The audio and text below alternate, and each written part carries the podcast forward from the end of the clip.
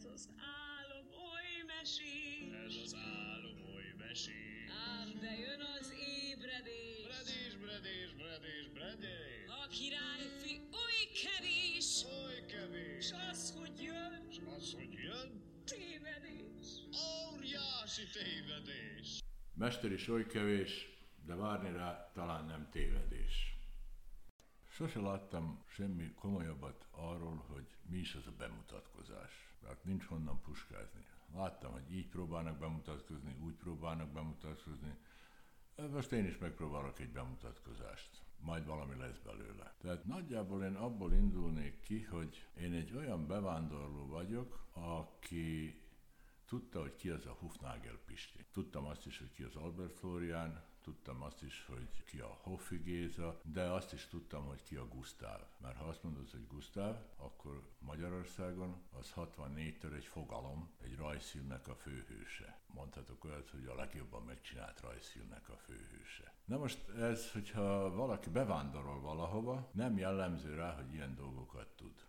Majdnem, hogy azt lehetne mondani, hogy bevándorlóként többet tudtam, mint azok, akikhez bevándoroltam. A többet alatt azt értem, hogy több olyan finomságot, ami azt a környezetet, azt a közösséget meghatározza. Ugye a Hufnagel Pisti az egy fogalom, egy rajzfilmből, ahol minden részletnek a végén megjelent a Hufnagel Pisti, és akkor, hogyha én a Hufnagel Pistihez mentem volna a férjhez, ez egy kultúráról, ez egy közösségről beszél. És mégis, mikor valaki bevándorló, akkor ez nem elég.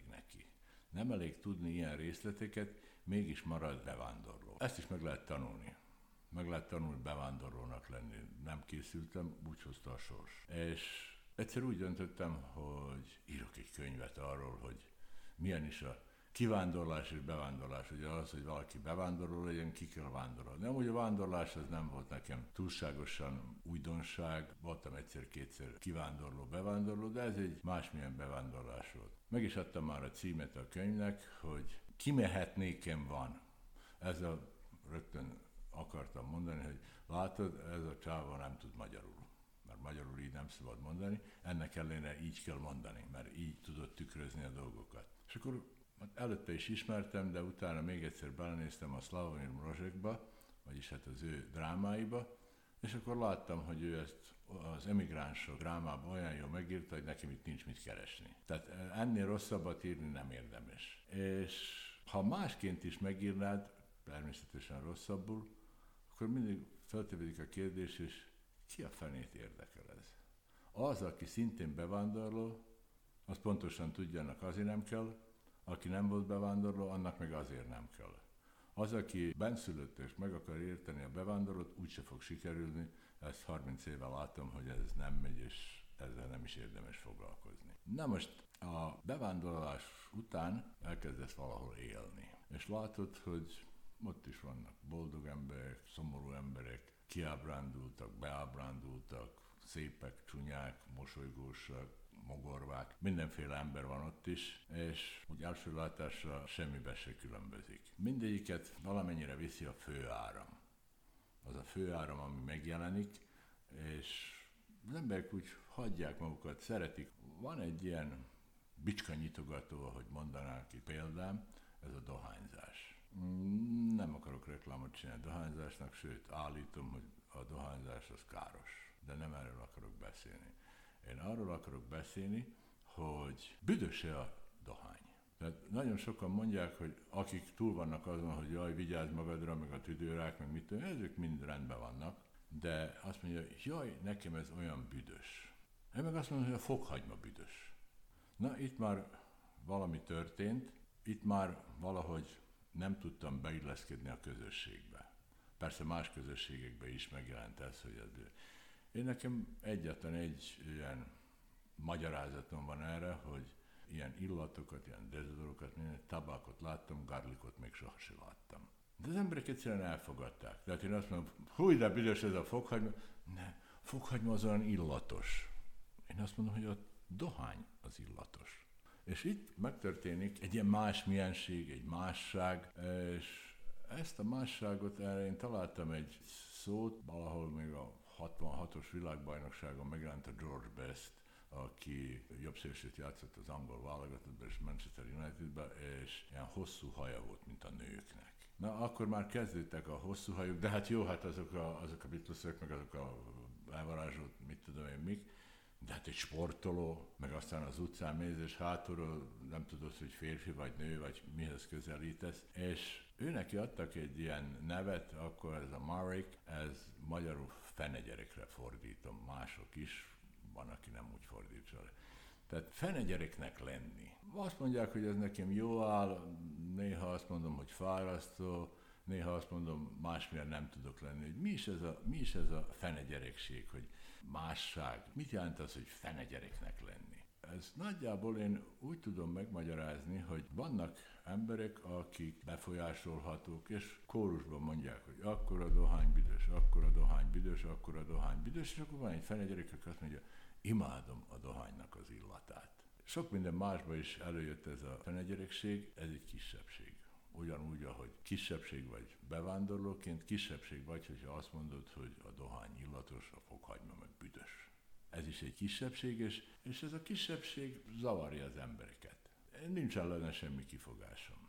Olvastam okos emberektől, most pontosan nem tudom, lehet, hogy mind a ketten mondták, biztos, hogy a Márai Sándor és az Umberto Eco, hogy ki mondta először, ki mondta másodszor, ki kitől olvasta, vagy én összezavartam, teljesen mindegy. Akarom csak mondani, hogy nem az én találmányom, hogy mikor fiatal vagy, akkor semmi se zavar. Leszarom, hogy többség azt mondja, hogy a dohány büdös, én meg vagyok győződve róla, hogy a dohány az illatos. És egyáltalán ezek nem zavarnak. És így a többi ötleteddel is, amivel indulsz, amiből építkezel, amiből csinálod azt, amit csinálsz, ezzel is így vagy. A fenegyerek bedob valami ötletet fiatalon, és egyáltalán nem zavarja, hogy ez a többség nem szereti. Valamelyik első, valamelyik nem. Egy pillanatra azért álljunk meg. Semmi garancia nincs arra, hogy a fenegyerek, amit mond, az a varázslatos, az a csodálatos, az az újítás. Nem, ő csak más mond, amiből esetleg lehet valami más a jövőbe, de erre semmi garancia nincs. Tehát ez nem úgy van, hogy a fenegyerek tudja a tutit a jövőről, nehogy már, úgy, egyáltalán nem úgy van. Csak a fiatal között nem érdekli. Hát most kiabáljátok kórusba, hogy a fokhagyma illatos, nekem az akkor is büdös. És amikor olyan étteremben vagyok, ahol erős a fokhagyma, akkor utána a mosógépben minden, én meg a zuhany alá. Mert zavar, hogy fokhagyma szagú vagyok. Vagyis illatú, hogy már én is kicsit bemondjak vele. És ez nekem is így volt, és pont ez a fiatalságom vége, és a, úgy mondjam, a középkorúságomnak az eleje, ez úgy valahogy egybe jött a bevándorlással, a meneküléssel, mit tudom én mivel. Tehát nem szabad azt mondani, hogy amíg nem voltam bevándorló, addig nem volt nekem összetűzésem azzal, hogy bedobtam valami ötletet. De hogy nem volt összetűzésem, csak leszartam. Így, ahogy a nagyok, Umberto Eco, vagy Márai, vagy mind a ketten mondták. És akkor pont úgy kezdődött a bevándorlási korszakom, hogy beleléptem abba a közép, nem a középkorba, hanem az én középkorúságomba, hogy mondjak megint egy bicska nyitogató magyar szót. És azt mondják, hogy ebbe a korba az ember úgy viselkedik, hogy aha, én vagyok a fenegyerek, megvan az én elképzelésem valamiről, szakmámon belül, a tanításomon belül, és akkor én azt egyszerűen bedobom, és valaki dur, lecsap rá, agyonüti. És ebbe a korba kiszúrod, hogy ki az. És elkezdesz valakire nagyon haragudni. És ez megtörtént velem is. Lehet, hogy úgy néz ki, hogy azért, mert én itten valami újdonság voltam, de bárhol megtörténhet a fene gyerekekkel, hogy valaki leüti. És múlt egy néhány évtized, amíg én ott tartottam, hogy igenis, te voltál az, te tettél tönkre. Nem igaz, hogy tönkretettél, egyet az ötleteim közül agyonütöttél, eltemettél, vagy megkínoztál vele, hogy kicsit kacskaringósabban tudtam megvalósítani azt az ötletet.